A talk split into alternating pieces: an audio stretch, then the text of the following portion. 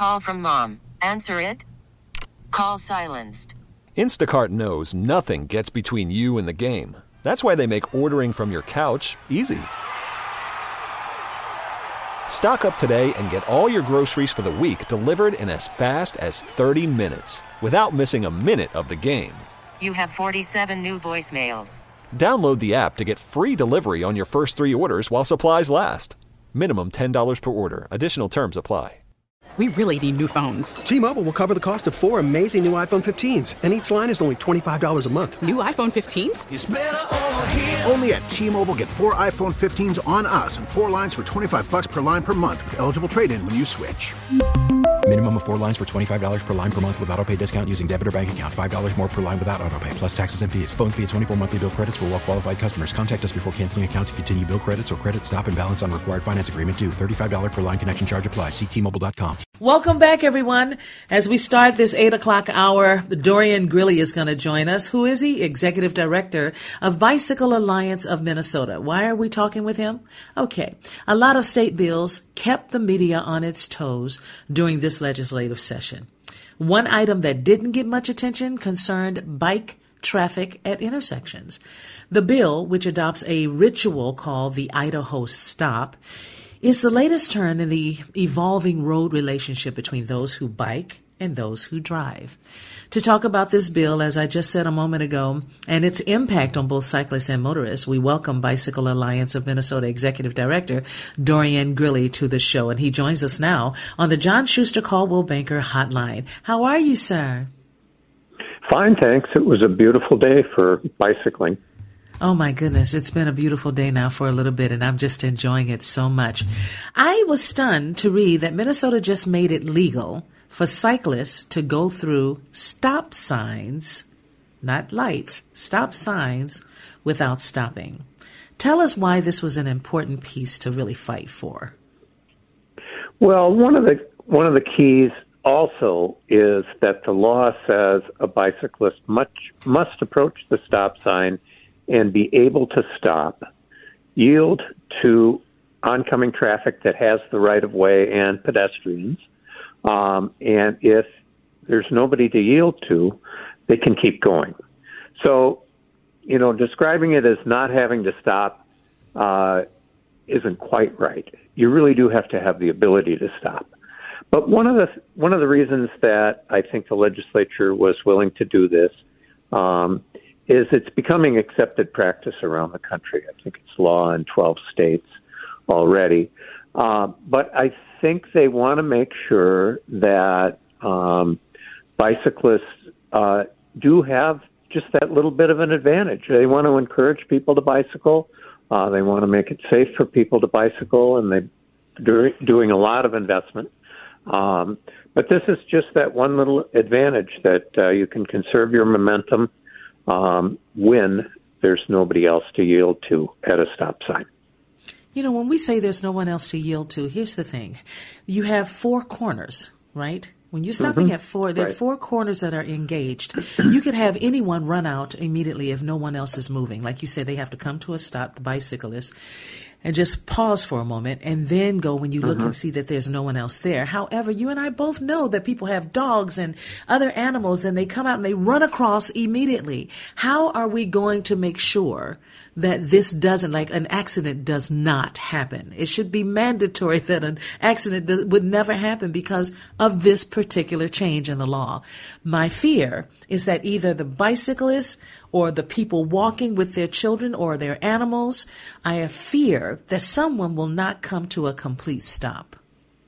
And if that's the truth, then how will we ever get this right?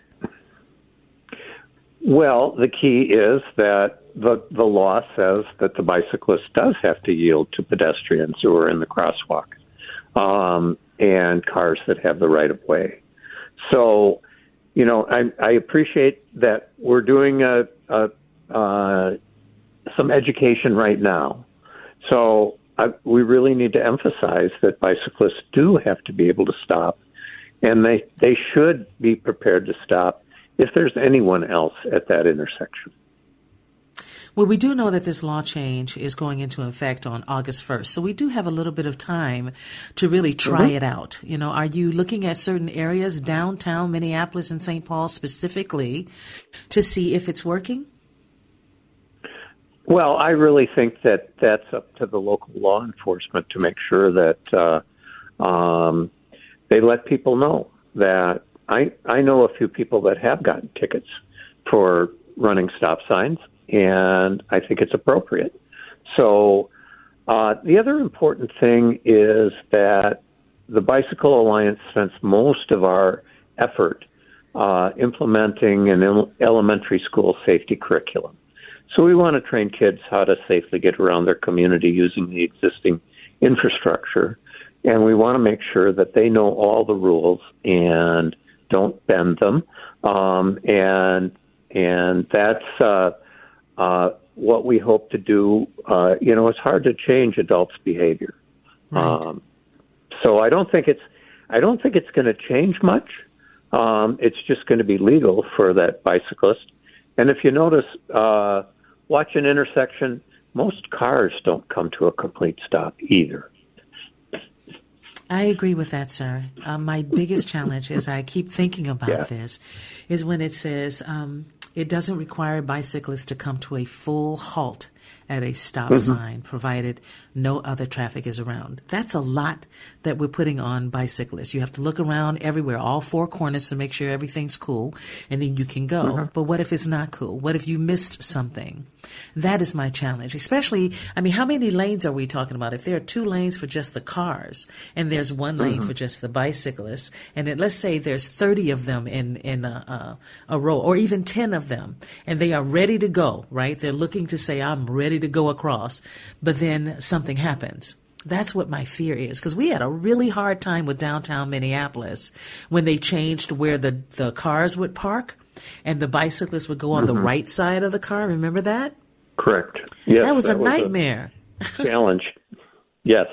Well, what I'm what I'm going to suggest is that I think there's probably going to be very few instances in downtown Minneapolis um, where you aren't going to meet somebody else at an intersection when you're bicycling, and that you won't have to yield the right of way. So, in most inst- instances in the urban core and other busy places, uh, the the rule really hasn't changed, uh, the, or the behavior. Um, and I and I hope that we can use this as an education campaign that uh, you do have to stop in a situation that you just described there are cars coming from every direction and ped- pedestrians coming from every direction. Uh, you do have to stop. That's what the law says. It is now 818 here at WCCO. Welcome back to Dorian Greeley, Executive Director of the Bicycle Alliance of Minnesota. Again, that's the Bicycle Alliance of Minnesota. And what exactly does the Bicycle Alliance do? Um, we are a statewide organization with member, members in every county in Minnesota. Um, we're in advocacy and education. As I described before, uh, we do an elementary school safety curriculum called Walk Bike Fun. Using the trainer trainer model, we're reaching about 100,000 kids a year. Um, and we also do an adult learn to ride uh, program in partnership with the Metropolitan Council um, that's become very popular with uh, new immigrants to the Twin Cities. So many people are starting to learn a lot about bicycles and what can be done. I, I, I agree with that. I love that, that the knowledge is there uh, to teach the people on how to do this. My biggest challenge mm-hmm. is what about those that won't do it? I mean, should they be trained to do it first or should they be like, we have to go get our driver's license, we have to drive the car? Maybe there's something we need to do to make sure that they know what they're doing. Right. Well, that's the point of the elementary school cur- and middle school curriculum is that to make sure that kids that uh, do want to ride around town uh, can do so safely using the existing infrastructure. So you have no worries about this whatsoever? I don't. I think it, it's very much almost existing practice.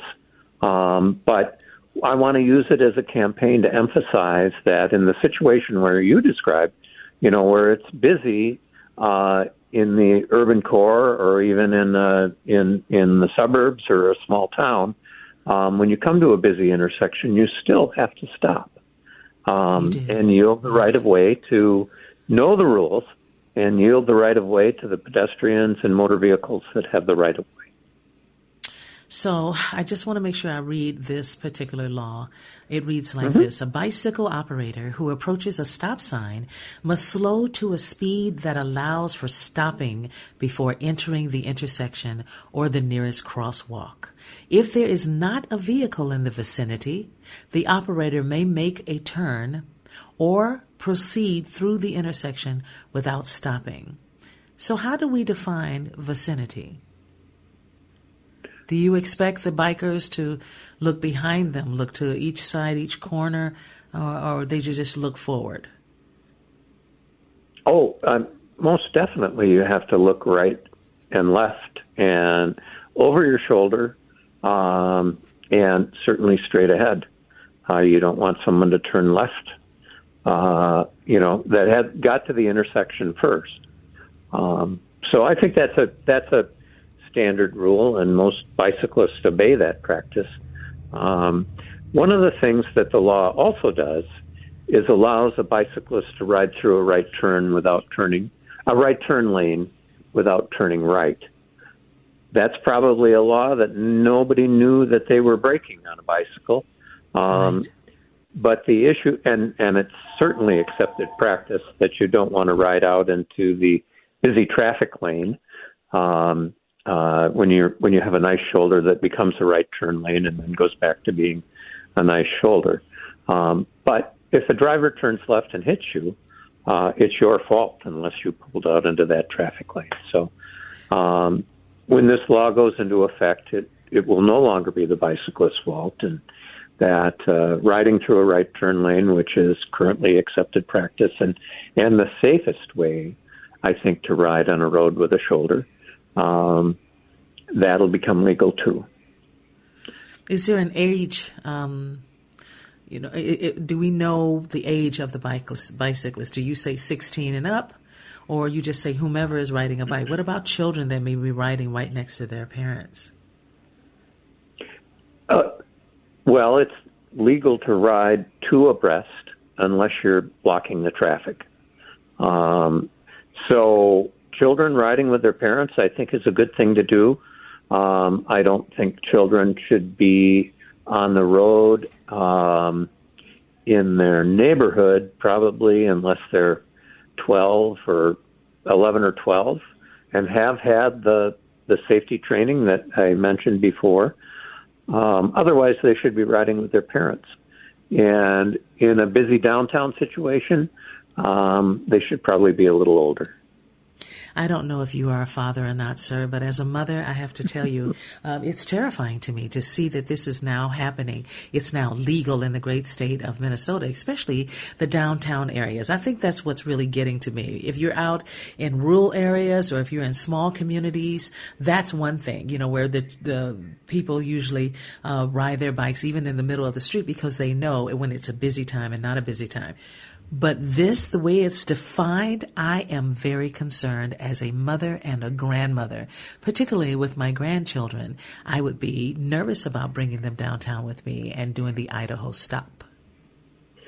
Well, to me, that uh, you probably shouldn't bring them downtown and do the Idaho stop. You should uh, uh, come to a complete stop at an intersection unless it's completely obvious that there's nobody else there. Um, bicyclists do encounter that situation frequently, and that's part of the reason that they pushed for this law. And they push for this law, this law for sure, and of course, it's all about the bicyclists getting ahead mm-hmm. of traffic and increasing their visibility to other road mm-hmm. users as a result. I, that makes sense to me, but it's still terrifying. Mm-hmm. well, I just got to be honest with you, sir. And my I am a father, and my son rides to work in downtown Denver, uh, commutes to work in downtown Denver, Colorado. So he works right in the urban core and uh, is very comfortable.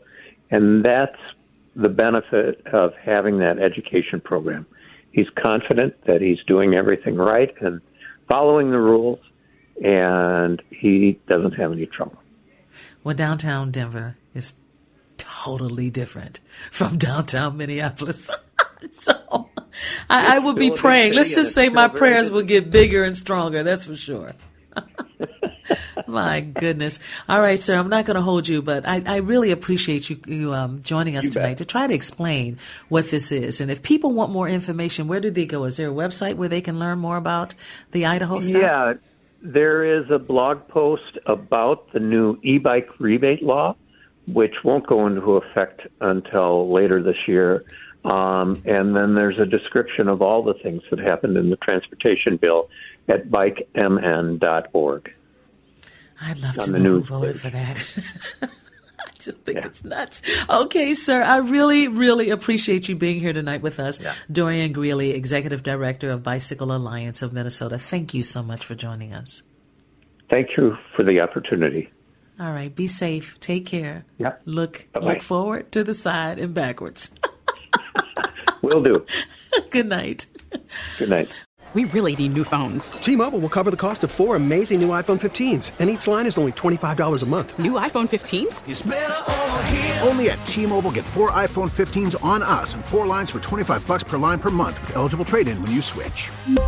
Minimum of four lines for $25 per line per month with auto pay discount using debit or bank account. $5 more per line without auto pay, plus taxes and fees. Phone fee at 24 monthly bill credits for all well qualified customers. Contact us before canceling account to continue bill credits or credit stop and balance on required finance agreement due. $35 per line connection charge apply. Ctmobile.com.